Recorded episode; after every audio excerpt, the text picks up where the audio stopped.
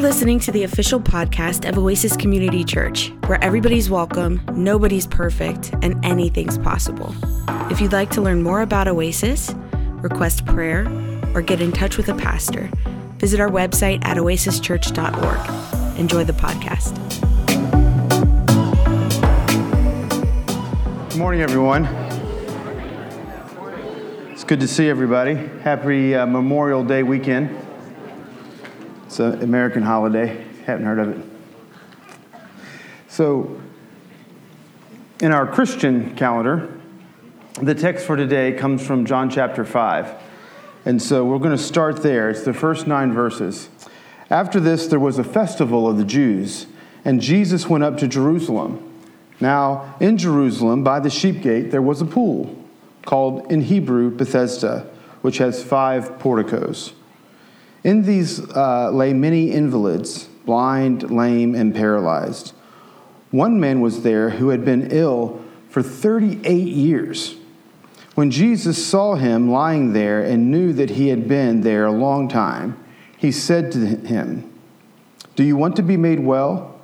The sick man answered him, Sir, I have no one to put me in the pool when the water is stirred up, and while I am making my way, someone else steps ahead of me.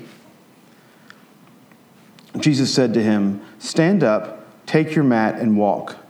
At once the man was made well, and he took up his mat and he began to walk. Now that day was the Sabbath.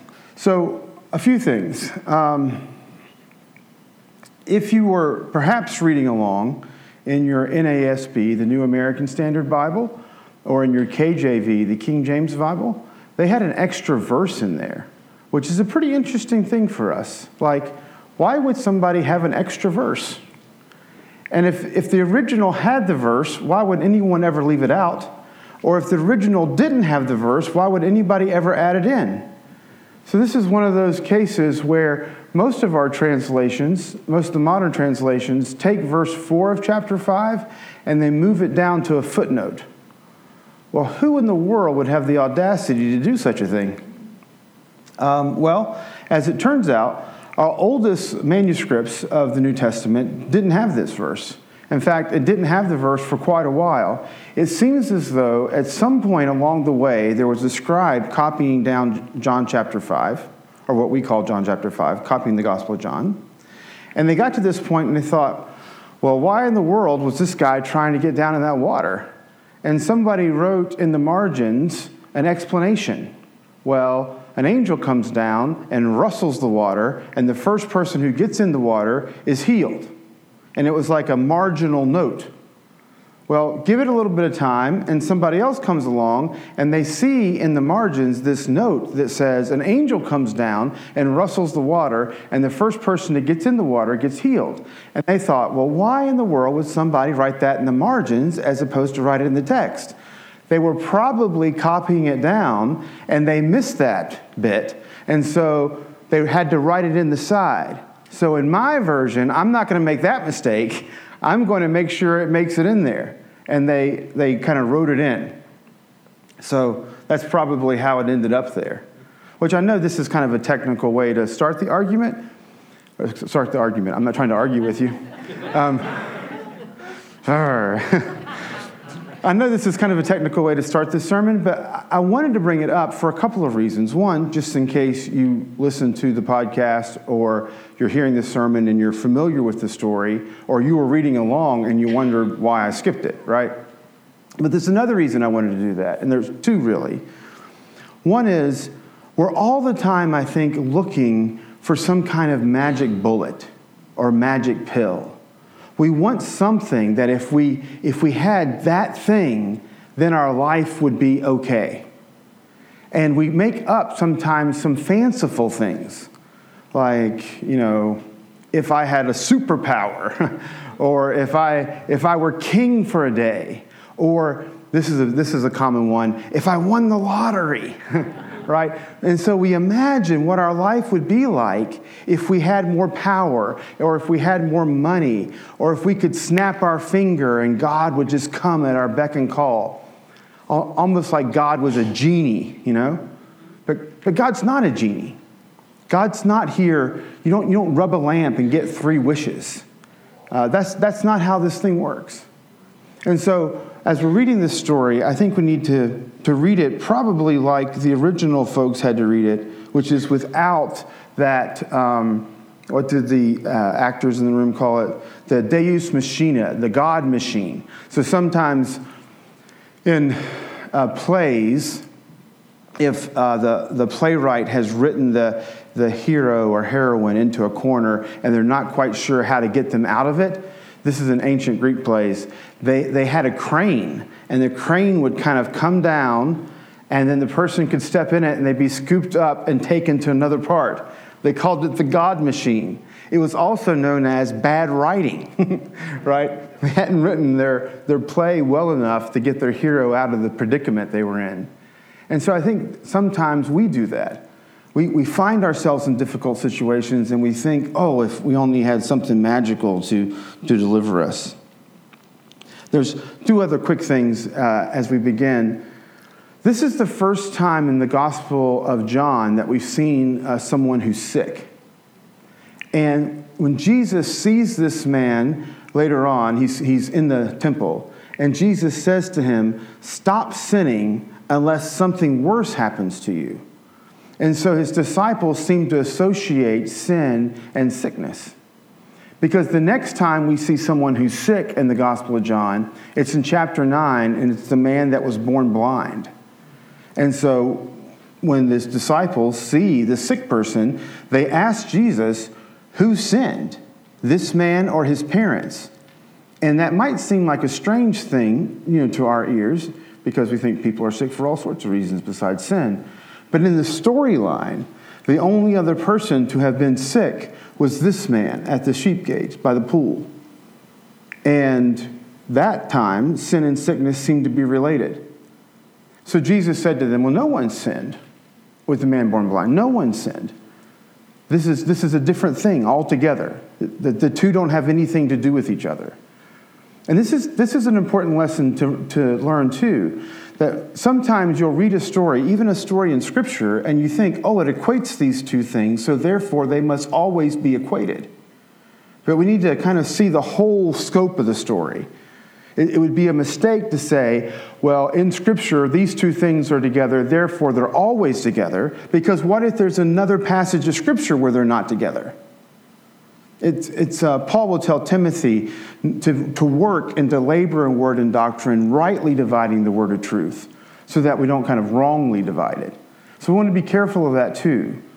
Uh, if all, I mean, if nothing else, for this particular reason, we don't. Anytime somebody gets sick, we want to say, "Well, how have you sinned?" that would that would not be the best. Lastly, in terms of this kind of introduction, this happened on the Sabbath. So, on a day that particularly you'd be called, on, called upon to rest, Jesus heals this man and he says, Get up, pick up your mat, and walk.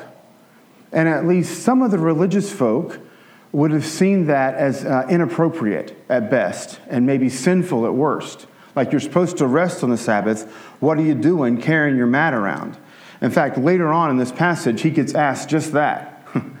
And he doesn't, he doesn't give the very best answer. He kind of throws Jesus under the bus. He's like, Well, the guy who made me well told me to do it. yeah, it's kind of funny. And then Jesus sees him and says, Hush. That's my translation. He says, Stop. Don't do that anymore. Yeah, that's pretty interesting. All right, so let's, let's think about how this passage of Scripture might um, apply to our lives.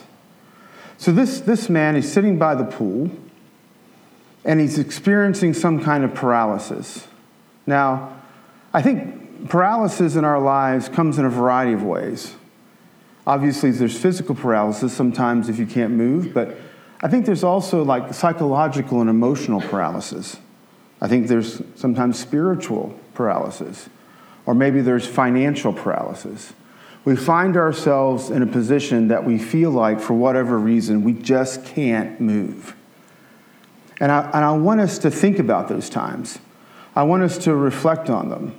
Because I think sometimes when we're experiencing paralysis, we're experiencing it not because of an ultimate reality that can't be any other way, but because we feel paralyzed by our situation. Like our problem is too big for us to solve, and so therefore we feel like we can't do anything about it. And, and I, I want us to kind of be delivered from that a bit. That, that sometimes there is something we can do. Like we can reach out, we can call. I want to speak a little bit more to these, this idea of kind of faulty expectations. Because sometimes we find ourselves in a variety of different paralysis and we think nothing can be done because I don't have this, that, or the other. I call this that if only paralysis. If only, if only. Right? So some people think, if only I was married, you know, then my life would be just right. And then maybe some people think, if only I was divorced, my, my life would be just right. Or if only I had that job. Or if only I had, you know, that money. Or if only I had that, whatever the kind of material or physical or emotional, even, right? Psychological support that we thought we feel like we need. So this man has his own expectations, right? Jesus comes to him and he says, Do you want to be made whole? And he's like, Well, I don't have anybody to throw me in the water fast enough. And Jesus is like, I'm not, I'm not asking, Do you want me to throw you in the water?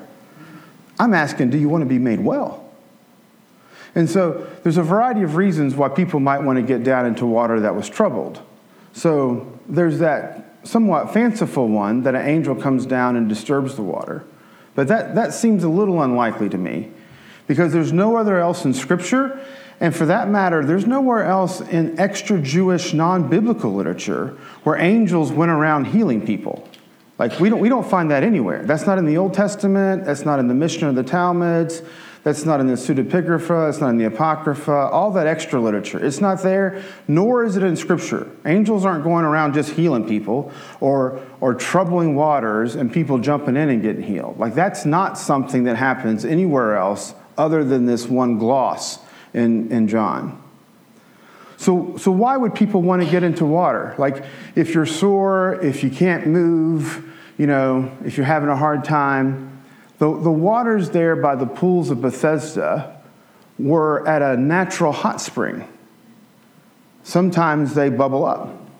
And when they bubble up in a hot spring, you know what you do? You get into the water. And what does that do for you? It makes you feel better. And so, what's happened to this poor bloke, right? So, the waters are bubbling up, and he's trying to drag himself, you know, down to the water, but by the time he gets there, it's full. Like he can't get in.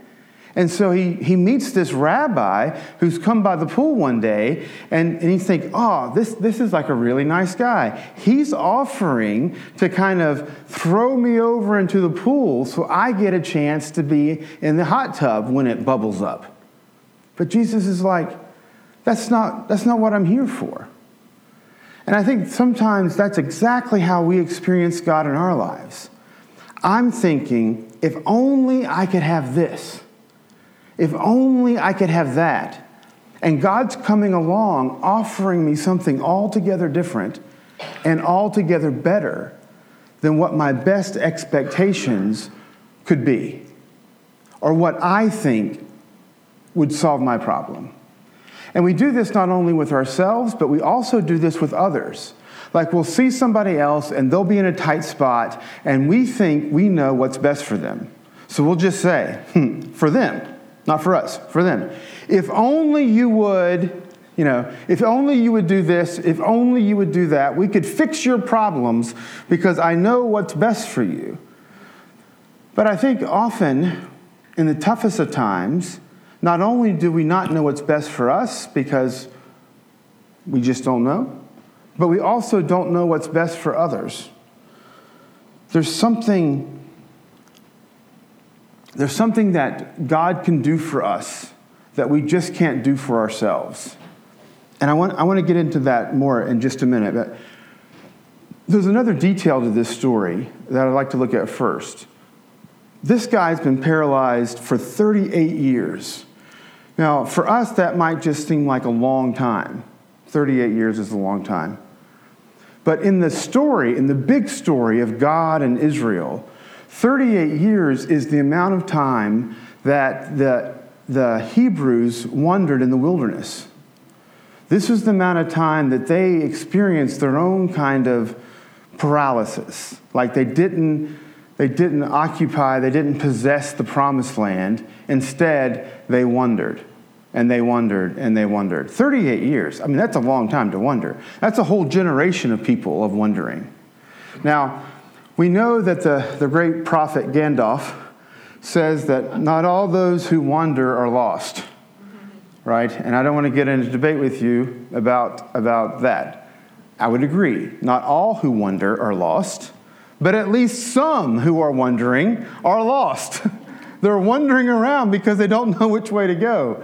They're wandering around because they think they know the goal they should have. They think if they had, again, this, that, or the other, the job or the relationship or the house or the car or the clothes or the watch or just things to fall right for them for once, right? They think they know the answer. But in reality, in reality, they don't. So Jesus comes and he offers the man not just health, but he offers the man new perspective.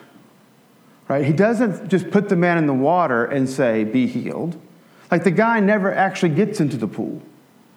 All those years, he's been waiting to get down into the pool. And in the end, he never gets there. In the end, Jesus just says, Stand up, take your mat, and walk.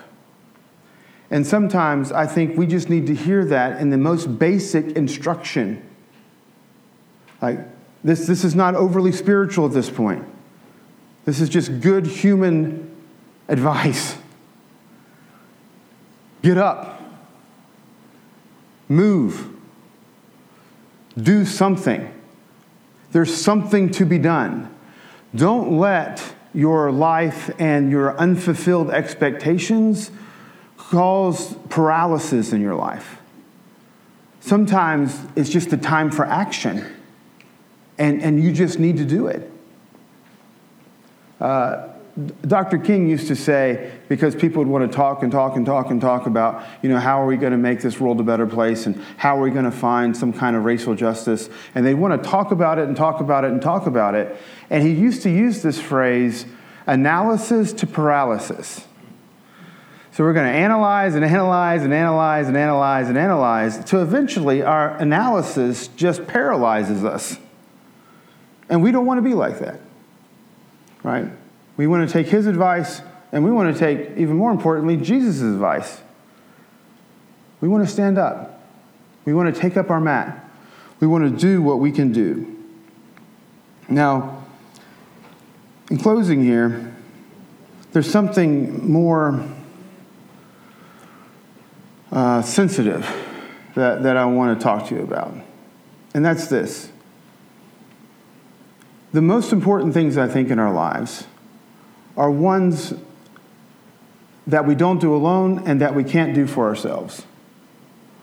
So uh, I was talking uh, this week with a friend, um, and she was telling me a story in her life about a time where she was kind of stretched very thin. And she got an advice and the advice was, in the midst of all this, take care of yourself. So, on the one hand, a certain amount of self care we can appreciate, right? We should get rest, we should eat well, we should you know, have a positive attitude.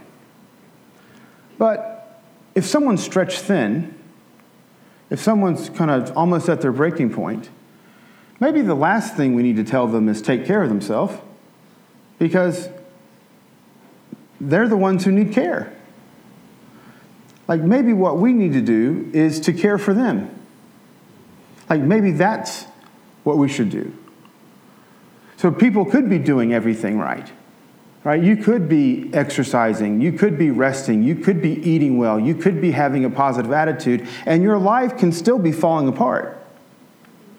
So what do you do then?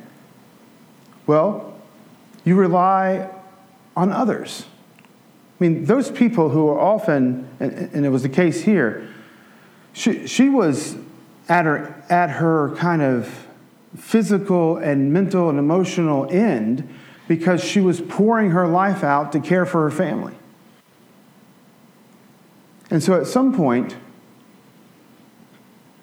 we just need to stop telling other people to self care, and we need to be those who care for them. Like, literally, to give up your hopes, to give up your dreams, to lay aside your aspirations for the sake of your family or for your spouse or for your children. That has to be the most Christ like activity. Well, I just got to take care of myself. That's not exactly what Jesus said. Maybe the most Christ like activity is literally to sacrifice yourself for those you love. Like, that is what it means to be like Christ. So, yeah, maybe you could have done some, you could have gone here, or you could have gone there, or you could have done this, or you could have done that. But to do it would have meant that your family, or your friends, or your church would have had to suffer or have had to gone with less because you weren't there to help. Like this is quintessentially Christian. Sometimes, too, I've heard people say, well, you just got to forgive yourself. Forgiveness is not something we do to ourselves. Forgiveness is something someone else gives us. Right? You need to be a forgiver. You need to forgive others. But God has already forgiven you. You just need to accept the forgiveness that God has given you. This is key, I think. Because we try to do things for ourselves that are actually out of our capacity instead of just leaning into God and letting God do those things that only God can do. You're never going to save someone else's soul.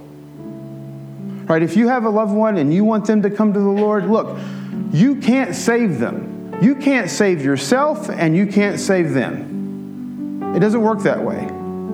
We know who the Savior is. His name is Jesus.